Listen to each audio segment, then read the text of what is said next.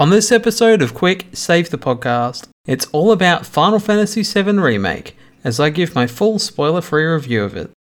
Da da da da da da da da.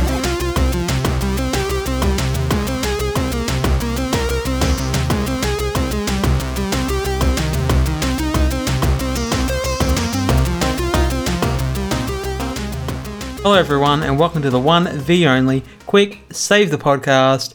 I'm your host, as always, Mitch, and joining me once again is Callum. Greetings. So, we're going to do something different on this podcast, and it's something we're probably going to continue to do for quite a while, which is a review. The first one is somewhat ironic, because it's the Final Fantasy VII Remake, and look, it's a bit late, and everyone who's wanted to play it has probably finished it, but I just finished it. So, I think it's a very good game. There's a lot I like about it. And I'm just going to get started with talking about my history with the series. I didn't grow up with the PlayStation or playing Final Fantasy. The first Final Fantasy game I really played was the MMO, Final Fantasy XIV, because I was looking at the expansion for Heavensward.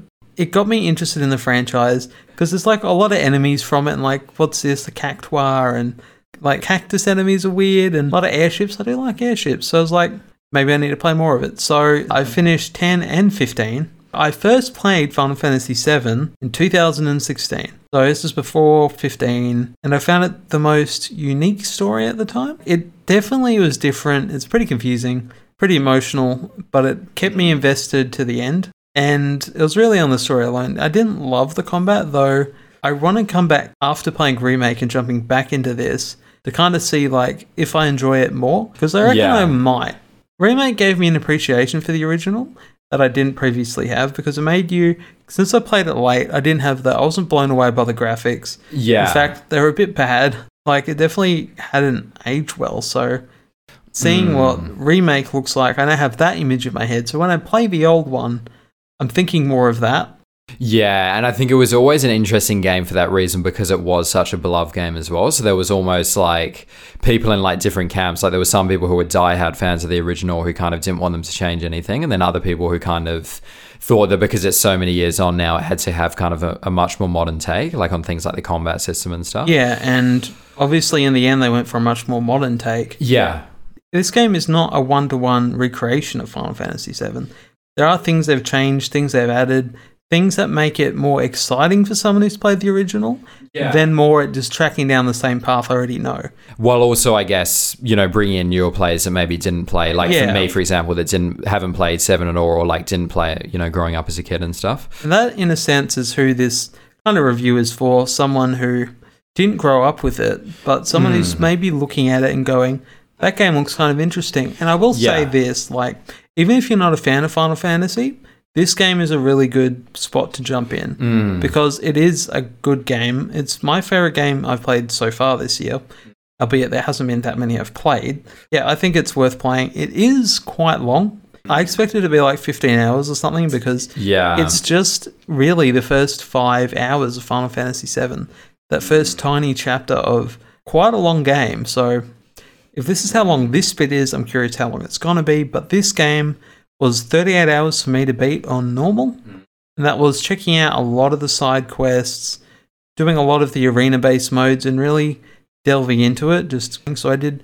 as much as I could. And that's like a lot. I mean, 38 hours just looking at that, like obviously, as you were saying, getting caught up doing stuff along the way. But I mean, given that this is, you know, part one of what they're doing with the remake, it's pretty substantial, because there are other sort of open world games that have that sort of runtime in and of themselves. So it's pretty meaty, yeah. It never felt like it was too long. Yeah. I think it felt reasonably well paced, and it has like a start, middle and end. Yeah, like there was a clear kind of arc. That makes it feel as if, it is its own game. So when they talk about making a sequel, they truly kind of mean it. They don't just mean an expanded part. They truly mean new game. I say that even though they are treading down a similar path. But yeah, just to talk specifics, bombing mission at the start, pretty much the most iconic part of Final Fantasy VII, and the whole intro cutscene, like, it looks incredible, and I think is a very good introduction.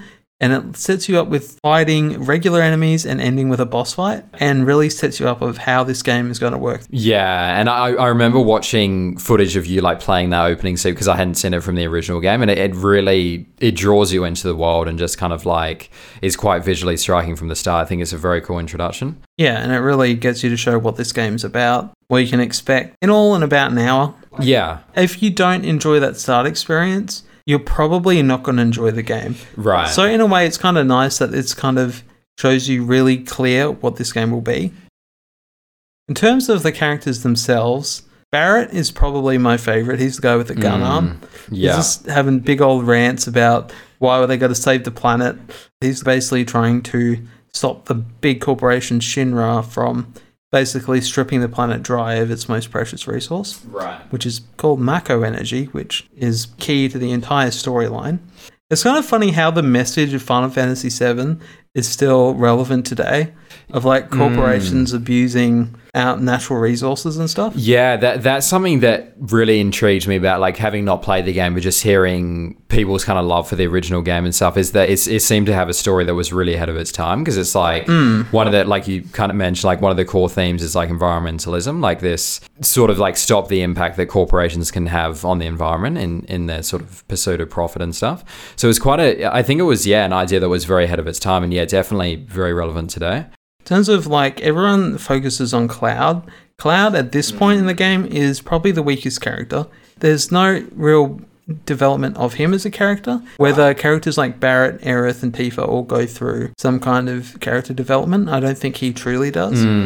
But the thing Cloud does best is dress as a lady, because they get the cross-dressing part in, which honestly, I expect that to not make the cut. Yeah, me too. Yeah, but it was so well received from everyone who played it. I think they nailed the voices, because you got to remember when this game came out, there was no voice acting, and I know they kind of went the Advent Children route of like get voices similar to that. Yeah, I should have probably looked up in advance if they were the same voice actors. Yeah, and like for the most part, like you say, like even just from like snippets I've seen, like it seems like most of the voices seem appropriate to the characters. Like it's all, with some of the bosses, it's very kind of like over the top and like hammy and stuff with certain characters, but I kind of like that as well. I just, it's kind of very deliberately over the top. Yeah, and I think it does a good job at kind of showing you Shinra's motivation. They do like really good moments of setting up a really cool story that they kind of, they go fully into and develop entirely in this game. There's also a specific mission early on that really expands on a couple characters. So Biggs, Wedge and Jesse, these characters in the original, don't actually get a lot of screen time and don't actually get to develop as characters. Right, so they're a lot more fleshed out. Each character was compelling, and I felt more invested in their story in this game, because there's just a lot more time you spend with these characters, a lot more cutscenes with these characters talking.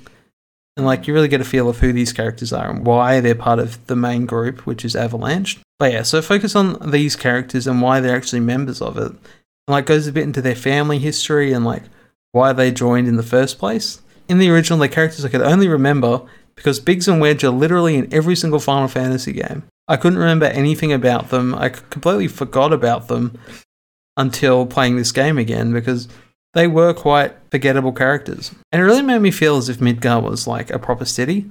Yeah. Which is something the game obviously didn't have as much graphical fidelity to kind of make you believe that this was a world. But that mission alone gave me a real feel for like, this is a real place and not just some fantasy world. Yeah, and that's what I think is really cool about this game, sort of as an outsider as well, like just looking at it as a remake, because it feels like it's really warranted. Like it's not only because of how long there's been since the original came out, because you're looking at around 20 years now, but also just it allows them to kind of realize the world in a way they just couldn't have at the times. It's mostly linear. There's mostly there's not actually a lot of side quests. There's about around 20 side quests in the entire game. Yeah. So there isn't a whole lot, and they're not really that, you know, impressive. They're really just like find and kill enemies. And I think that was something that, I mean, this game seems to have a lot less, but one of my few kind of gripes with Final Fantasy 15 is that like it had a lot of side quests, but they were pretty much all very kind of formulaic and just like not, there were a couple of exceptions, but for the most part, it was very kind of like traditional sort of fetch quests. And it sounds like there's similar kind of things here.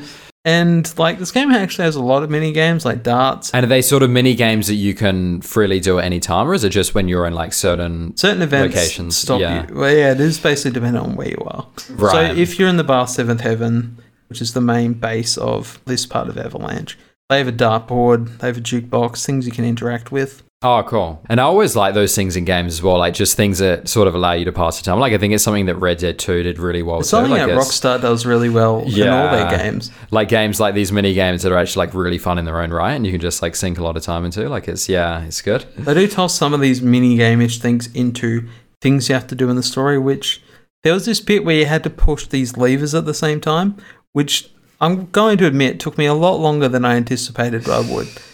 So, yeah, but that's sort of like a side part of it. Side quests aren't that impressive, to be honest. I think they missed an opportunity by not having the card game they literally have in Final Fantasy VII, which is Triple Triad.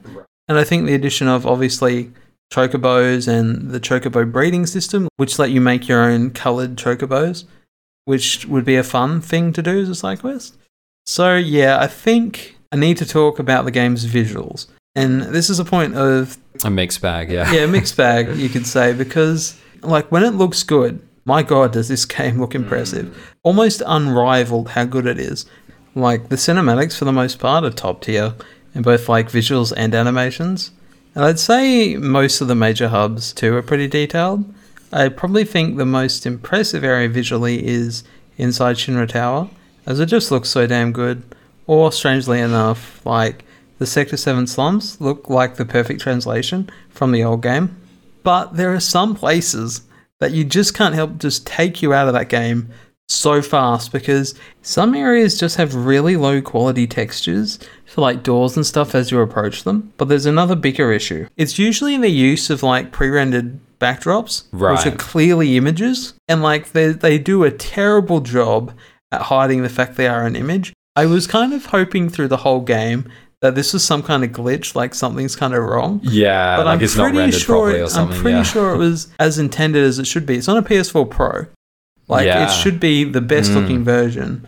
But the use of pictures to cover up kind of parts of the game, which honestly felt lazy. And all they had to do, maybe delayed a bit longer just to fill in that bit. I know it's a bit unreasonable, but at the same point... this is Final Fantasy VII Remake. Yeah. It should be your flagship remake. This should be how remakes should be done forever. There were parts of it that just looked bad. And almost at odds, like you say, like certain... because I've only seen, you know, like bits of gameplay that you played and stuff, but the cinematics themselves look really stunning and stuff. So it's almost more jarring when you see like how polished certain aspects of it are then compared to these less. It's funny saying that, because there is a point where all the characters are amazed at the view and it's one of these blurry images. Like that is what they're looking at and saying, look how good it looks. And it's just like, what do you mean? And it was a mix of how good their cinematics look, as well as the jarring thing of how bad it can look altogether. Yeah. So it really showed you the best and worst in like one instance. And that was also, I think you were talking about off camera before, Mitch, like it's probably almost a symptom of the kind of handover of studios as well, where it's like the game obviously ended up being in development for so long and we weren't sure like how many parts there were going to be and stuff and how it was going to be sort of chunked up. So that it's maybe kind of a byproduct of that and just them maybe not having as much time as they really wanted to like fully polish and, you know, refine things. Yeah, because I was saying that Square Enix probably had a date they wanted to hit. Yeah. They obviously didn't meet the date because it got delayed, but they obviously had an idea of where they wanted it to go. And I think like every Final Fantasy, you have to talk about the music. Music is once again incredible. It's mostly new tracks based on the old stuff, obviously. There are some very catchy songs, more so than the Victory tune. There's a lot of good music in here. I'd say some of it was maybe a little bit repetitive. Overall, I think I had some songs in my head for a while. I think the important thing to talk about in any kind of RPG is definitely how it plays.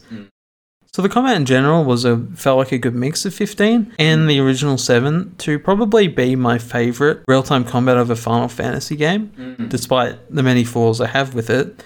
So combat is built around the active time battle system. This is similar to Final Fantasy 7, where turns would take place, you'd have your turn, and then while you're having your turn, the enemy gets its own like turn start to appear. Right. I still consider it turn-based. There's a turn-based mode, which is what I played it on the original. Well, this is all just like a regular action game now. Combat's real time, using standard attacks, blocking and parrying. So during combat, you build up your ATB meter, and it can be a maximum of 2 charges. And so you can pause the game at any time to issue commands. So like a lot of, it's sort of like real time with pause, like those classic CRPGs, but sort of different. So you basically will find yourself using these points whenever you have them, which is kind of what the combat's all about. Abilities, summons, spells, and items all use a single charge. But some bigger abilities and bigger summons can use 2. So there are points in combat where you're running around praying for one of these to just appear. And so a big other fundamental part of combat is staggering the enemy. So every enemy can be staggered, but the way that you do that is generally different per kind of the enemies you're fighting. So it's quite fascinating sometimes what you need to do to stagger the enemy. So is it like a different combination of attacks, or like using different characters different items. There are different abilities that build up stagger. Right. And like ones that are built for doing that. And then you can use all your heavy attacks to do a chunk of bonus damage, which for a lot of times is the best way to fight bosses, because you can't actually beat them unless you do that. For the most part, it is building up to this staggered state where you can just hit them really hard. And part of the fun is kind of working out what their weaknesses are. So I do like it. I think it's fun building up to it and then obliterating it. I think that's very cool, and you feel very... It's very empowering, like when all your characters start dealing massive damage, and it's just like, it just feels good to watch. There is a specific encounter though, kind of midway through the game, where this enemy felt like a damage sponge. Like I couldn't work out how to actually stagger it, and even when I did, I didn't do as much damage as I thought. It's quite a funny enemy, and but the weaknesses weren't clear, and I'd really like struggle my way to winning that fight. Right. It was not a clean victory. And I remember sort of how you're describing it, like that was always what I really enjoyed about Final Fantasy XV's combat. Like it was sometimes these like battles that went on for a really long time, and it's like things kind of weren't going your way, and then you got a summon that would kind of like change it right at the end, or like something would, you would just manage to kind of beat them, and it would create these kind of really tense kind of combat encounters, which I thought was really cool. And summons are definitely a part of it. They use up that ATB system, and really quite flashy. So the other part of combat, basically the same thing in Final Fantasy VII, is materia. So basically each fight, Faraga and Thundara, for example, are just little materia orbs that you can slot into gear. So weapons and armor have slots for it. So different armor and different weapons have more slots. And as you upgrade these weapons, they get more slots. So it gives you more ability to kind of create the character you want, or the playstyle you want, because you can just equip them in these slots. It doesn't matter what character they are. They get the spells that's tied to the materia. And so I felt it was an important mechanic to have ones you don't even regularly use equipped, because each materia can level itself up. And as they level up, they gain access to different and more powerful abilities, dependent on the materia. So basically, as I was playing it, I had a couple on all my characters that I was just using to level up, and a couple key ones that I had to keep using. So in a way, it's sort of a negative that you have to keep changing them out. But positively is that it gets you to try out things you might not try. I think that was important to getting me to try different material, and something I know I didn't do enough of in the original game, where I didn't really try out too much material. I found the ones I wanted and stuck with it. Right. And does this also have more on show than the original game did as well, in terms of like giving you more options as far as the materia too? Like if they added, yeah, they've added new ones. I couldn't 100% be certain. Right. Because it's been a long time since I played Final Fantasy VII. The negative part of materia is you can't change it on the fly. Right. So like during battle. Yeah, during battle you can't just change it.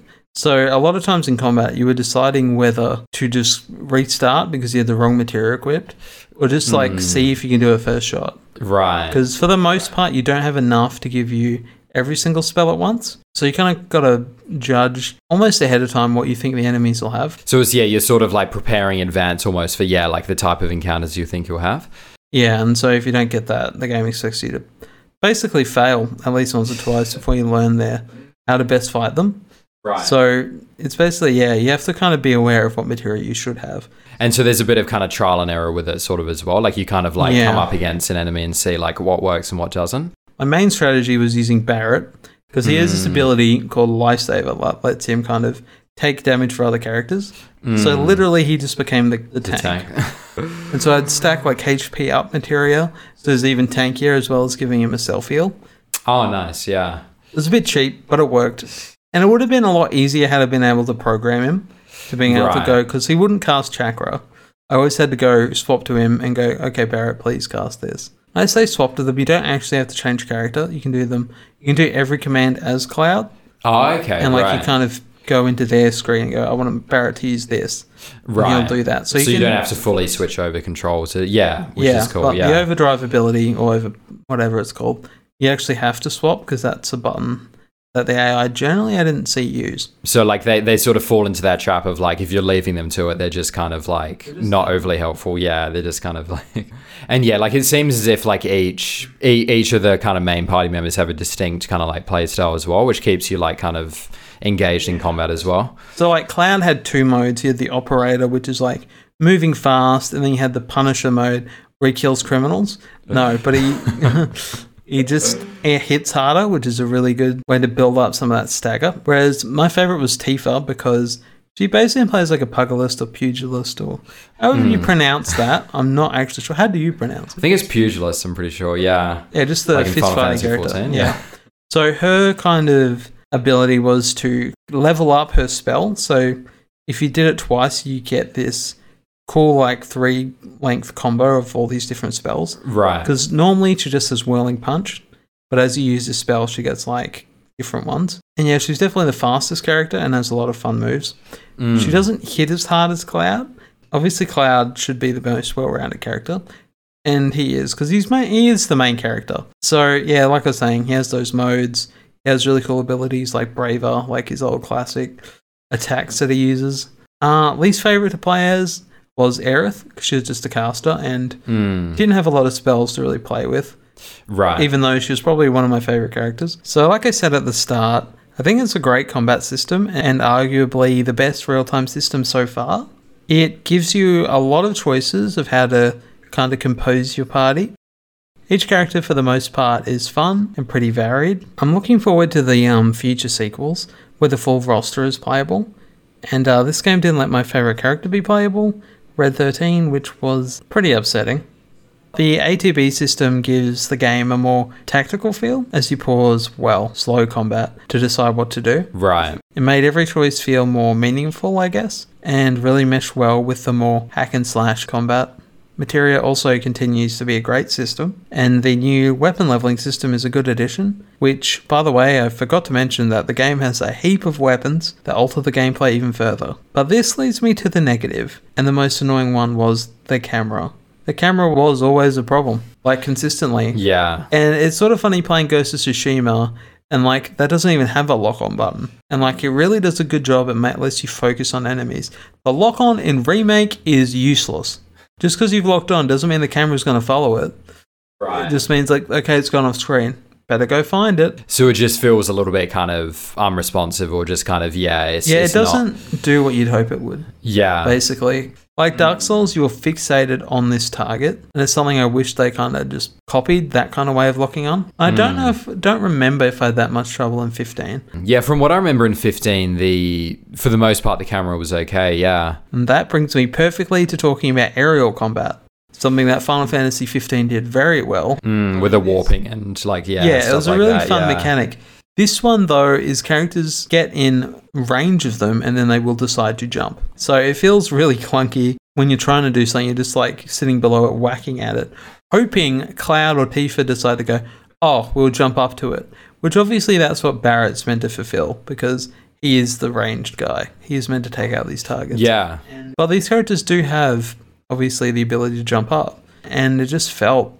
It just felt really bad. And the AI themselves, too, are generally not great.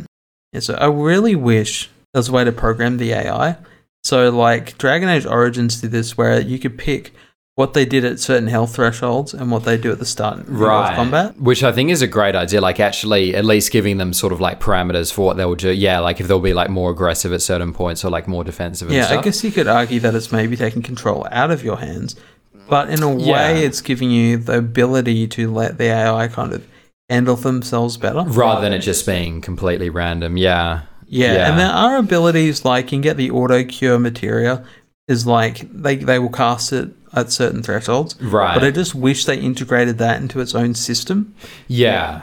which would make a lot of the more tedious aspects of managing that party a lot easier. So instead of like, okay, so he's going to randomly use up his ATB when I was planning for something, I would like it if I had the ability to control if he's actually capable of doing that. Yeah. And a few times it cost me kind of someone's life at certain points where I wish they didn't have casted something because I had something planned. Right. And it's because it's also not a huge party size, is it? Like, is it generally three in your party? It's three at a time, yeah. For the most part, you generally occasionally get some helper characters, which are just AI you have no control over. Yeah, right.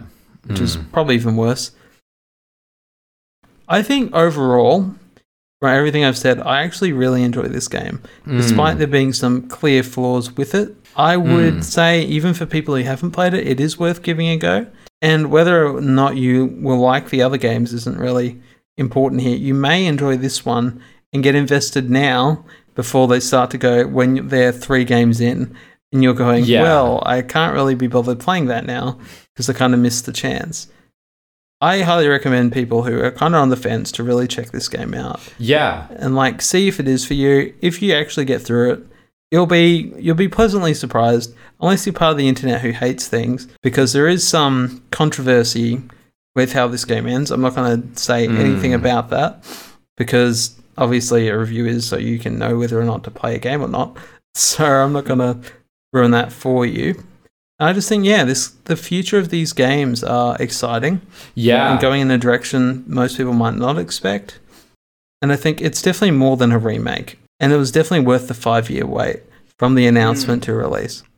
Yeah, and I think it's cool almost as a bridge as well between sort of like the older Final Fantasy games and then infusing it with like the newer kind of combat style of like 15, like taking elements of that as well. So it sounds like it's, you know, a faithful, you know, remake or adaptation of the original game, but also a great like jumping on point for people like me who haven't really played many of the games overall. I would say now is a great time to be a Final Fantasy fan. Yeah. Because you've got remake, you've still got the mainline series, which will release in 40 years when they finish it. You've got Final Fantasy XIV, which honestly is an amazing MMO. Yeah. That people who enjoy MMOs and haven't found one they liked, 14 may be that one, but for this review, we're talking about Final Fantasy VII, and I absolutely think it's a great game. Yeah. Despite all the flaws I mentioned, like, it adds character, you know? Yeah, so that's my review for Final Fantasy VII. And that brings us finally to the end of the show. Thank you so much for joining us. I've been Mitch, and joining me has been Callum. If you enjoyed the show, be sure to use your material to share it with your friends and make sure to follow or subscribe on your podcast service of choice so you'll be ready for more episodes of the podcast. Hope we'll see you again as there's always a podcast to Karaga. Goodbye.